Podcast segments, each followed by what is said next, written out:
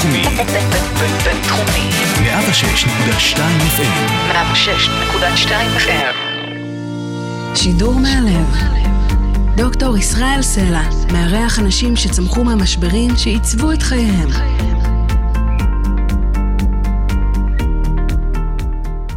את רויאל לי שמעון אני מכיר כתלמידת תיכון מיואשת, המחליטה לפרוש מהלימודים ולנשור ממסגרת חינוכית. בישיבה קריטית מול הצוות הפדגוגי של בית הספר היוקרתי, גם בנוכחות מנהלת המקום, נופלת החלטה לוותר על רויאל ולהפסיק את לימודיה. רויאל פורצת בבכי, וכאן נפתח סבב שכנועים להניא אותה מהחלטתה ולהסיר את הגזרה. אז איך למרות הקשיים שחוותה לצד משבר אישי עמוק, מצאה עימה בסוף חובקת תעודת בגרות, תואר ראשון, תואר שני, משמשת כמרצה באוניברסיטת רייכמן, נשואה לסטארט-אפיסט ואף עומדת בימים אלה להמשיך במרוץ האקדמי ולטוס לשם כך לבוסטון שבארצות הברית. בריאיון אינטימי, רויאל תספר לנו על ילדותה, על הנסיקה האקדמית שלה ועל הרגעים הקשים ביותר שבפניהם ניצבה, וגם על נקודת מבט שלה כאחת ששרדה ומשמשת מודל הזדהות. שידור מהלב.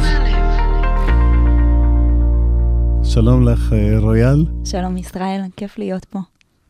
רויאל היפה גם, הייתי מוסיף. במבט לאחור, שמעת את הפתיח שלי ברגע הכי קשה. האם באמת האמנת, ולו במקצת, שאפשר היה לעשות הכל אחרת?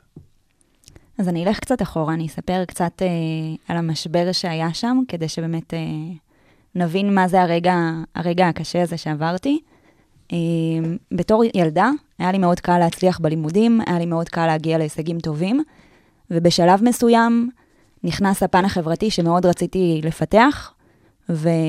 ולהכניס אותו כחלק יותר משמעותי בחיים. אה, והשתתפתי בהמון תוכניות נוער, בהמון אה, אה, תוכניות מנהיגות, ש... שהרגשתי שהם נותנים לי את המשמעות.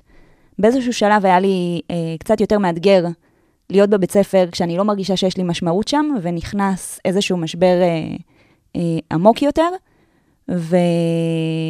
והפתרון היחיד שאני הצלחתי למצוא היה בעצם להחליט להפסיק את הלימודים, אה, או למצוא כל אלטרנטיבה אחרת שיכולה להיות אה, טובה עבורי. ו... וזה מה שאני בחרתי לעצמי לעשות. היו שם אה, איתי הרבה אנשים טובים בהחלטה, בין היתר אתה וההורים שלי כמובן, ש...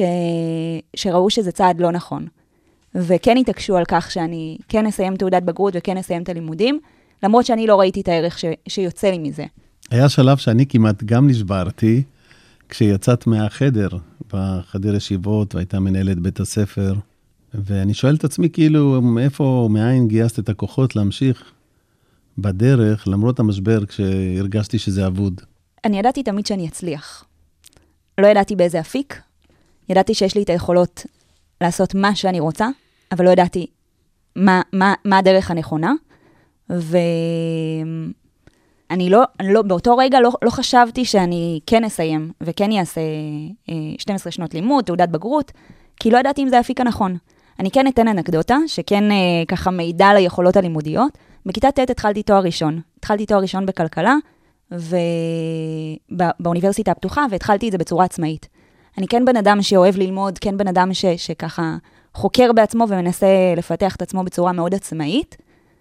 ומשהו במשבר הנפשי הזה, שאני לא חושבת שלבד הייתי צולחת ו- ועוברת אותו, ובעזרת ליווי של המון אנשים טובים, אה, כן, כן חזרתי להתמיד ו- ולנסות אה, ככה לסיים. אני לא יודעת אם זה היה האפיק הנכון, אבל אה, בסוף בזכות זה אני המשכתי לתואר ראשון ותואר שני, כפי שציינת, ו... וזהו.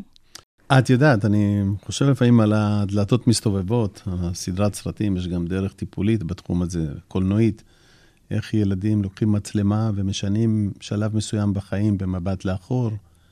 ואני אומר לעצמי, בואי ניכנס לדלתות המסתובבות, נחזיר אותך. איזה כיתה זה היה, הקטע הזה? כיתה י', אני חושבת. כיתה י'. כן. את יוצאת מהחדר, המנהלת מסתכלת עליה במבט של, אתה רואה?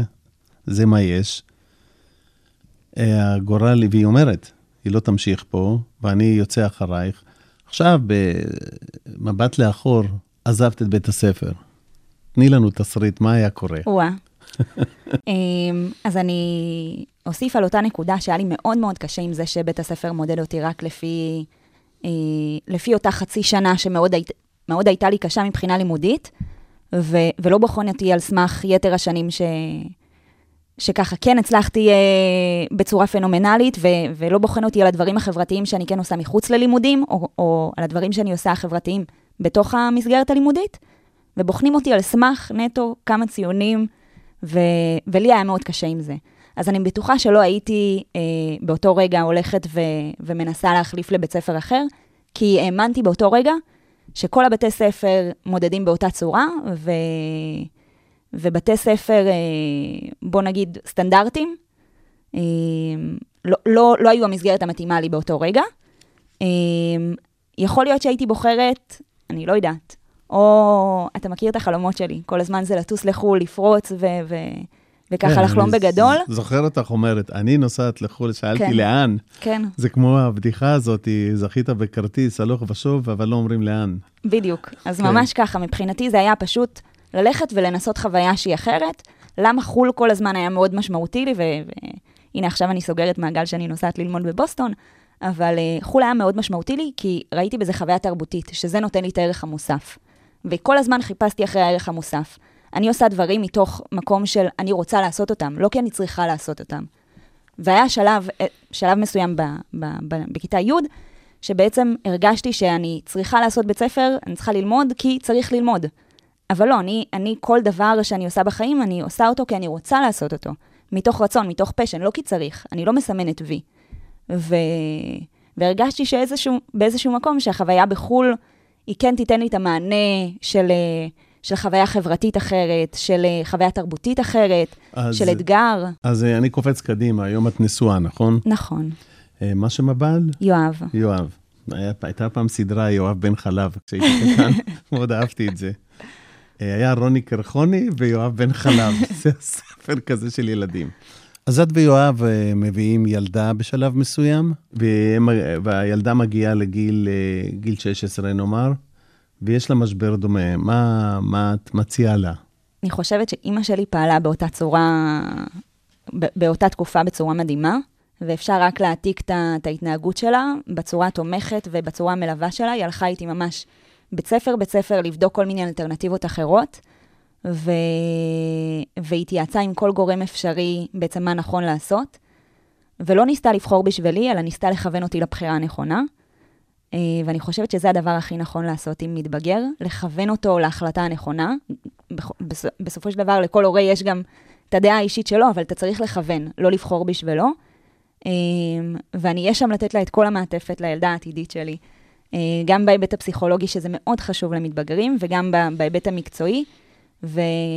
ולכוון לבחירה מסוימת שאני חושבת שהיא נכונה, אבל כי בכ- בכל זאת, כן. הורים יודע, יודעים הכי טוב מה, מה הילדים שלהם צריכים, אבל כן אהיה פתוחה ל, ל, לחוויות שהיא תרגיש באותו רגע. אז מיד נחזור לסיפור שלך, ונדבר גם על אה, גורמי ניבוי לנשירה מבתי ספר. שידור מהלב. דוקטור ישראל סלע מארח אנשים שצמחו מהמשברים שעיצבו את חייהם. בתור אקדמיסטית ומרצה ובחורה שהגיעה רחוק, רציתי לספר שתופעת הנשירה היא תופעה פופולרית, במיוחד בפריפריה ובשכונות המצוקה, בטח את יודעת. השתתפת בכמה פרויקטים, ורציתי לעבור כך סתם על גורמי ניבוי לנשירה מבית ספר, ולנסות למצוא את ההקשר ולשמוע את דעתך. זו הזדמנות בעצם, היות ואת כאן, ויכולה קצת לתת לנו אה, דעה אישית שלך בנושא של גורמי ניבוי אה, מבתי ספר, שזו תופעה שכבר חוקרים אותה במיוחד בשני העשורים האחרונים. אה, נתחיל עם בית ספר. אני אמנה לך כמה גורמים, ותני את אוקיי. דעתך, כי זה חשוב. אה, פיגור בין שנתיים במתמטיקה בקריאה בכיתה ז', כישלון בשנת הלימודים הראשונה, שימו לב הורים, השנייה, השמינית או התשיעית. אוקיי. רמת נוכחות דלה בבית הספר, איך זה היה אצלך? אה, לא, אני הייתי נוכחת בכל אוקיי. השיעורים. רמת הישגים שאינה תואמת את הפוטנציאל הגלום בתלמיד, מעניין. אי השתתפות בשיעורים הניתנים בנוסף לתוכנית הלימודים הרגילה, התוכניות האקסטרה, מעברים תכופים בין בית ספר אחד למשנהו, שאני רואה את זה הרבה בדרום תל אביב, בעיות התנהגותיות הכרוכות במשמעת, ויש פה נגיעה אלייך, בקטע שיצאת וכעסת וכל זה, אז ברגע הזה עברת קו אדום מסוים. תחושת אי שייכות, זה אופייני לחבר'ה מהשכונות, תופעה, דיבור, לאום, ממדי גוף, מעמד חברתי, תחייה במשפחה והתפתחות אישית. ומוסיפים עוד אייטם בבתי הספר, שזה מגפת ה-COVID-19, מגפה עולמית של הקורונה, שחל זינוק באחוז בני נוער ונושרים ממסגרות חינוכיות. מעניין. את, אה, יש לך משהו להגיד לגבי הרשימה הזו? אמ, טוב, אז אה, מעניין מה ש, שמנית פה.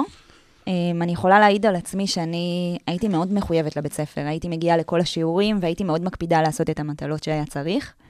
אני חושבת שמשהו קרה ב, בכיתה ט'-י', שגרם לי להבין שיש לי פוטנציאל שהוא הרבה יותר גדול להצלחה, ו, ואני רואה שזה אחד מהדברים שבאמת מנית, זה, זה רמת הישגים שאינה תואמת את הפוטנציאל הגלום בתלמיד, כן, ואני מוצאת את עצמי מאוד מתחברת לזה. כן. אני חושבת שדווקא מעניין, את מעניין הפוטנציאל... שאצלך זה הפוך, שהפוטנציאל שלך גבוה, ויש כאלה שהפוטנציאל שלהם הוא נמוך, אבל זו נקודה קריטית, הג- הגיל, כן. אני חושבת שמאוד האמנתי שאני יכולה אה, אה, להצליח דווקא בגלל המסגרות אה, הבלתי פורמליות. כי שם מאוד בלטתי, הייתי תמיד מנהיגה ו- ומאגדת ככה את החברים, ומאוד בולטת בעשייה. הצלחתי לגייס כספים בגיל מאוד מוקדם, הקמתי מיזמים חברתיים בגיל מאוד מוקדם, והרגשתי שפשוט כל זה לא בא לידי ביטוי בבית הספר, ו- ושם הרגשתי פספוס, כי רוב שעות היום של, אה, של תלמיד, אתה נמצא בבית הספר. ו- והיה לי איזשהו דיסוננס עם מה שרציתי לחוות שם, עם מה- איך שרציתי לנצל את הזמן ב- בבית הספר, ו- וזה לא בא לידי ביטוי. אז כן. כאילו, זה, זה גרם לי הרגשה מאוד מאוד לא טובה. אז אני um, אעבור לגורמים אחרים שקשורים למשפחה. אני חייב פה uh, וידוי אישי, או uh, גילוי דעת, זה נקרא, שהיה לי קשר לפני 60 שנה עם המשפחה של uh, נכון. רויאל, ופה אני אספר שלפני 60 שנה היה לי תרנגול גדול, עכשיו היה מחסל את כל המקקים בגג. אוי, זה סיפור מדהים. כן, ולי הייתה רוגטקה מגומי ארוכה, והייתי משחק בה, וביום בהיר הגומי הזה נעלם לי, ובכיתי, ואימא שלי החליטה לקחת, אה, בנוסף לכל, את התרנגולת ולשחוט אותה, כי היינו צריכים לאכול כמובן. ומי שדאג להשגחה ושחיטה וכולי, זה הסבא של רויאל, פה נכון. הקשר. אבל כשאימי חזרה עם התרנגולת ופתחה את הקרעים וכולי, מצאתי את, ה... את הגומי הזה, כזה ארוך ענק, ושוב בכיתי. אבל אתם יודעים, דברים עוברים, ואנחנו היום במקום אחר. בין ה... נחזור לגורמים של המשפחה, משפחות מרובות, אה, ברוכות ילדים, הורים ללא יכולת השפעה או חסרי שליטה בכל הקשור למשמעת ילדיהם, משפחות לא מאושרות, תקשורת לקויה, התנסות לא נעימה ואי יכולת להזדהות עם הילדים. יש גם את היעדרות האב או אם מהבית, או הורה בעל נוכחות חלשה, השכלת הורים דלה, אשר לא עולה על שמונה שנות לימוד, ואנחנו רואים את זה המון בשכונות המצוקה, מחסור בחברים למשפחה או חברים בעלי רקע שלילי. את רוצה להגיד משהו על משפחה, או שכולם היו איתנים שם? אני חושבת שמה שהביא, אתה מכיר גם את האחים שלי כן, מאוד טוב. מאוד ו- מוכשרים, כן. וכל אחד באמת הצליח ב- בתחומו. אני יכולה לספר על אחי הגדול ש, שעכשיו עושה דוקטורט בהנדסת חשמל, ואחותי שגם יש לה שלושה תארים גם ב, בתחום ההנדסה, ו, ואחי הקטן שסיים אה, תואר במשפטים. ו, ובאמת כל אחד מאוד מצליח גם בתחום התעסוקה וגם בתחום האקדמאי. ואני לא חושבת שזה יכל לקרות מבלי דחיפה של הורים, מבלי הכוונה של הורים. בסקטור השלישי אני רואה חברת גיל, חברים אשר לא מקובלים על הורי התלמיד, חברים אשר לא לומדים באותו בית ספר בו לומד הילד, וחברים המבוגרים או צעירים מאוד מגיל הילד. אמ, ואני אתייחס לזה. כן, Um, הבית ספר היסודי שלי, אני גדלתי בתל אביב, והבית ספר היסודי שלי uh, um, היה בשכונה מסוימת, והבית ספר uh, התיכון היה בשכונה אחרת מאוד מרוחקת, מה שיצר מצב ש, שרובנו התפצלנו לבתי ספר שונים. וזה פיצל מאוד חברתית. זאת אומרת, החברים שגדלת איתם בבית ספר יסודי, לא המשכת איתם בהכרח לתיכון, אני למזלי המשכתי עם שתי חברות מאוד טובות, ועוד מספר חברים ממעגל שני, ו, וזה היה הבסיס, זה בית היה, כאילו, אבל, אבל היה דיסוננס בין הבית ספר ממנו באתי, היסודי, לבין הבית ספר אליו הלכתי, ואני חושבת שזה כן היווה איזשהו אתגר, גם להתאקלם ל, לחברה אחרת, שכולם באו מבתי ספר ביחד. זאת אומרת, מי, ש, מי שלמד איתי בתיכון, הם באו כבר מאוד, חו... כאילו, מאוד מאוגדים, מאוד חברים טובים כבר, עוד מהשלב של היסודים, היו באותם, באותו שבט בצופים. ואת היית מחוץ לקליק, אז זה מה שאת אומרת. כן, לנו הייתה הקליקה הקטנה שלנו, אבל, אבל היא הייתה מאוד קטנה ולא מספיקה. מה גם ששני האחים שלך עברו לפנימייה, זה הותיר אותך פתאום... נכון, אה, שני האחים שלי למדו בבויר, והם אה, לא היו האחים הגדולים שאני יכולה להגיד שהם למדו בבית ספר, או לא הייתה את השייכות. כן. לא היה לי תחושת שייכות לבית ספר. והיית רואה אותם בסופי שבוע, פעם בשבועיים, נכון, במתכונת כזאת. נכון. יש עוד היבט אחד שהייתי רוצה לדבר עליו, פסיכולוגי. זה תלמיד שדוחה כל מרות, תלמיד בעל דימוי עצמי נמוך, או תלמיד הלוקה בתחושת שייכות. נדמה לי שדיברת על השלישי. נכון, דיברתי על תחושת שייכות. אוקיי. אמ, אז אמרתי שלא הרגשתי תחושת שייכות עמוקה לבית ספר.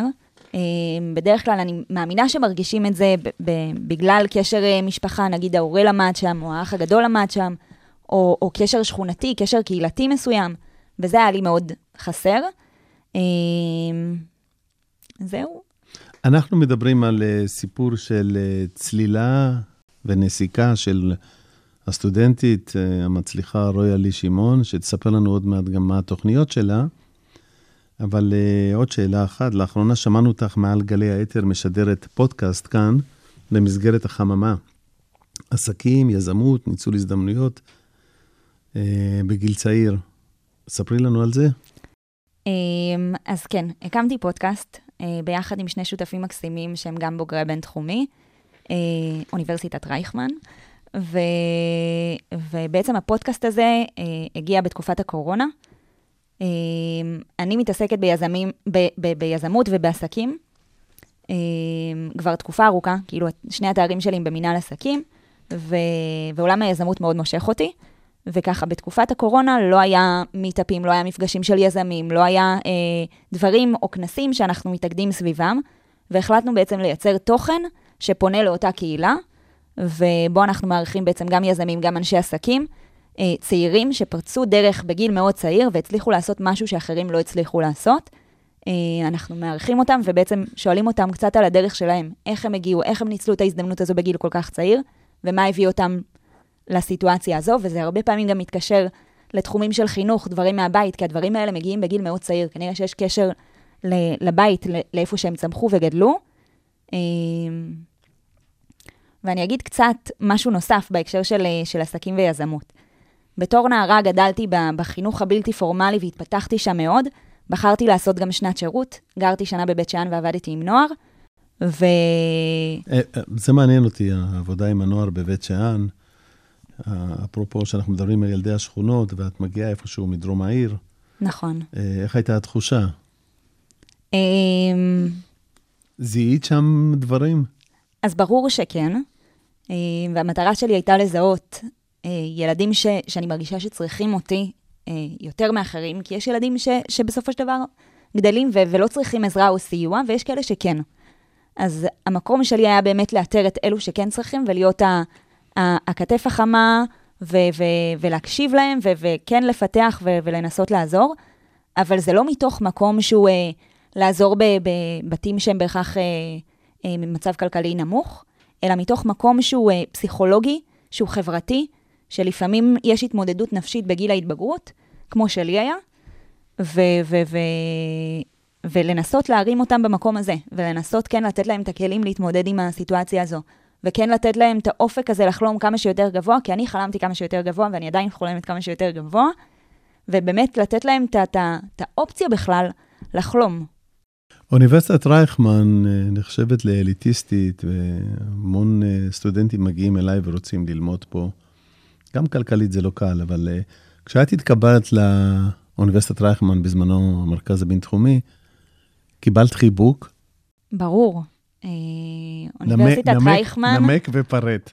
אוניברסיטת רייכמן היא מדהימה. אה, אני חושבת ש... שיש פה, זה, זה מקום, זה חממה לגדול פה מבחינת אה, לקבל ידע, מבחינת לקבל השראה, מבחינת לשאוף כמה שיותר גבוה, ו, וזה מה שרציתי לקבל בתואר הראשון שלי, וזה המקום לקבל את כל הדברים האלה. מי שרוצה ללמוד, ובאמת צמא ללמוד לא רק לסמן וי על תואר ראשון, זה, זה המקום ל- לקבל את כל הדברים האלה, ואני לא חושבת שזה משנה מאיפה באת, כמה כסף יש לך, זה, זה, זה באמת לא מעניין. אמנם אנשים מבחוץ מסתכלים על זה ככה, אבל בתור אחת ש, שחוותה את זה כאן, זה, זה, זה לא מעניין, זה לא משנה, ומשנה כמה ידע אתה בא לקחת מהמקום הזה, וצריך להתנתק מכל המחשבות החברתיות האלה, כי זה לא... זה, זה באמת אה, שולי פה. אנחנו שוב, אני מזכיר לכם, אנחנו כאן עם שידור מהלב, סיפור של צלילה או נסיקה של רויאל לי שמעון, רעיון אינטימי, קצת על הילדות, הנסיקה האקדמית, הרגעים הקשים, נקודות מבט שלה, מיד נדבר איתה על דברים יותר אישיים. שידור מהלב. אה, יש לך עוד מילה להגיד על המשבר ההוא שפקד אותך בגיל 16? אני אגיד שהחינוך הבלתי פורמלי, אני חושבת שהוא מה ש... אני לא אגיד הציל, אבל חיזק אותי מאוד. ומי שלא מוצא את מקומו במקום מסוים, אז האופציה לוותר היא כמובן האופציה הקלה. אפשר לבחור להתמודד ופשוט לנסות למצוא מקומות נוספים שכן עונים על המענה הנפשי, החברתי או הצורך הזה, וכן לנסות ולחפש ו- ו- ולטעום ו- ולבחור בסופו של דבר את המקום שכן אה, עושה טוב על הלב וכן מחזק ולמצוא את האנשים שכן מרימים אותך ככה למעלה. אז באמת החינוך הבלתי פורמלי אה, מחבר אותנו אל הבית, אל אה, אלמנטים אחרים שקשורים בטיפוח. אה, אתמול שוחחנו בטלפון וסיפרת לי גם על קטע קשה שאת עוברת, אולי נדבר עליו עוד מעט. דיברנו על בית, שייכות, אהבה בקונטקסט של חינוך, ואת יודעת שילדים מתחילים לפתח מערכת יחסים מתגמלת עם, עם כלב, למשל, בגיל צעיר. אם תרצו לראות אושר, מספיק שתסתכלו על פניו של ילד כשהוא מחזיק את גור הכלבים החדש שלו בידיו לראשונה. כלב יכול ללמד ילד מהי אחריות, סובלנות, אמפתיה וחמלה. נזכור שיש להקפיד על הכללים, הצבת גבולות, התנהלות נאותה על מנת למנוע התנהגות לא רצויה. אז אני רוצה להגיש לך קטע קצר, להעמיד אותך קצת במבחן, אה, בוא נגיד, אה, רגשי, שנקרא החבר הכי טוב, ולאור מה שעברת אתמול, אשמח אם uh, תקראי את הקטע ותגיבי, ואם הייתם עכשיו באולפן, אז uh, הייתם רואים כמה שהיא רגישה, אבל uh, חשוב לי מאוד שהיא תקרא את זה. ביום בו נפרדנו, אמרתי שלום אחרון ונשקתי אותך. ואילו אתה הבעת תמי, אני לא אתמודד עם זה. אוקיי, אני החלטתי לקרוא את זה, כי קשה לרויאל, היא עוברת uh, משבר קשה בסוגיה הזאת של הכלב שלה. הקטע נקרא החבר הכי טוב של שחר הדר מ-2012. ביום בו נפרדנו, אמרתי שלום אחרון ונשקתי אותך. ואילו אתה, איבדת בי כאילו ידעת שזהו. שיותר לא תניח את ראשך בידיי, ויותר לא נצעד ברחוב, ויותר לא נהיה. ופרץ אה, של בכי יצא ממני לא דמעה קטנה ודקה, אלא התייפכות כואבת וגדולה. לא יכולתי לנשום, כאילו עברו ברגע 12 שנים של יחד, והנה מתחיל לו געגוע גדול מנשוא, שאני לא מוכנה לו, לא עכשיו. ידעתי שעוד רגע אלך ואשאיר אותך כאן על שולחן המרפאה הקר הזה, לבד ומפוחד, ואחזור לבית הריק, לצעצועים שפזורים בכל פינה, לדובי שאתה הכי אוהב. זה גם אותי מרגש, והסתתרת במיטה למרות שלא הרשיתי לריח שלך שנודף מהכל, ולחיים בלעדיך. ואהבתי אותך אהבה חפה מתנאים וחסרת גבולות, אהבתי אותך אהבה פשוטה וכנה. אהבה שהיא מעבר למילים ותיאורים, חיבור של חיים וגורל. הפכת אותי לאדם טוב יותר, קשוב ומכיל, כזה שדואג קודם לצרכים ולשמחה שלך, ובתמורה, מבלי שביקשתי, הענקת לי אהבה עצומה, עטופה בחום, בביטחון ובידיעה שאתה שם מחכה לי ואוהב.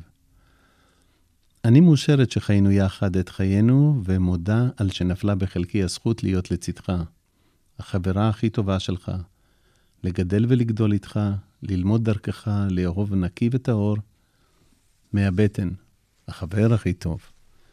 ולאורך כל הקריאה שלי, אה, רויאל פה מתייפחת מבכי, אבל עכשיו שקצת נרגעת, ספרי לנו מה את עוברת, כי זה... אמ, אז הכלב שלי בתקופה שהוא מאוד מאוד חולה, והוא בעצם אצלי כבר מגיל 10, זאת אומרת שהוא אצלי למעלה מ-16 שנה, ו... ולגמרי, זה, זה החבר הכי טוב, זה אהבה ללא תנאים, וזה זכות לגדל כלב, כי הוא באמת מעניק, אמ, באמת כלב זה אהבה ללא תנאים, פשוט ככה, הוא אוהב אותך, לא משנה מה, לא משנה אם אתה שוכח אה, לתת לו אוכל, שוכח לקחת אותו לטיול בזמן, והוא פשוט מעניק באמת בלי גבול. וזה זכות לגדל כלב, וזה מלמד כל כך הרבה, אה, בין אם זה ילדים, בין אם זה מבוגרים, על, על נתינה, על אחריות, על, על לתת למישהו שלא בהכרח יכול להגיד, הוא, הוא בהכרח לא יכול להגיד לך בחזרה איך הוא מרגיש, אבל אתה לומד לקרוא ניואנסים, ואתה לומד להכיר אותו בצורה כזאת שאתה כן מזהה איך הוא מרגיש בכל שלב ושלב. אה, אז זו זכות, לכו תאמצו אה, בשביל עצמכם, לא בשבילו. אוקיי, מהרגע המרגש הזה אנחנו נחזור לשגרה שלנו, ואולי אנחנו מגיעים לנקודת הסיום, ונשאל אותך לגבי, אחרי שנרגעת טיפה, לגבי התוכניות שלך בעתיד. זה מעניין. אני מבין שאת אה, נוסעת לארצות הברית. נכון, עוד אני שלושה שבועות אני- אני אני נוסעת לארצות הברית. מקנא, אוקיי. אמ, אני אסיים שם את התואר השני שלי שם, אני אלמד אה, באוניברסיטה אה, בבוסטון, ו... ואני נוסעת בכוונה גם, גם להיחשף ו... ולסגור איזשהו מעגל עם הלימודים שאז רציתי בתיכון ללמוד בחו"ל, אז, אה, אז אני, אני עכשיו סוף סוף אה, מגשימה את זה ו... וככה אסע לחוויה שהיא תרבותית ואחרת, ובאמת אלמד עם סטודנטים מכל העולם. אמ, סוף סוף אתנסה בחוויה של למידה באנגלית, אה, שזה משהו שרציתי לעצמי הרבה מאוד זמן. ו... ובנוסף אני אנסה לפתח כמה שאפשר את הקריירה היזמית שלי שם, בין אם זה להקים אה, חברה, אה, סטארט-אפ, משהו בסגנון הזה. אה, וזהו, זה מטרת הנסיעה. אז הנה, אראה לכם סיפור מדהים של אה, נסיקה, אה, ממש לפני נשירה והחלטה על נשירה מבית ספר בגיל 16. רויאל פה מלמדת אותנו כאן פרק איך להצליח ומשמשת אה, מודל הזדהות. בקצה של הסיפור, היא עומדת לטוס לארצות הברית יחד עם יואב, החתן הטרי, ולצבור עוד ידע אקדמי. אה, רויאל, את רוצה להוסיף משהו? שאנחנו... אה, תודה לך, ישראל. תודה שהזמנת אותי. תודה, יש לה גם אימא נהדרת, מזל, זה גם כן אה, נכון. אה, עמוד תווך בהצלה שלה. רויאל עברה משוכה. נשארה במסגרת הלימוד, ושינתה כיוון חשיבה, וגם בהמשך מיצתה את יכולותיה. בל נשכח כי תלמידים אחרים חסרי עורף משפחתי נשרו מהתחרות, ועליהם חשוב מאוד שניתן את הדעת. תודה שהייתם איתנו. נשוב אליכם בפרק הבא. שידור מהלב. דוקטור ישראל סלע מארח אנשים שצמחו מהמשברים שעיצבו את חייהם.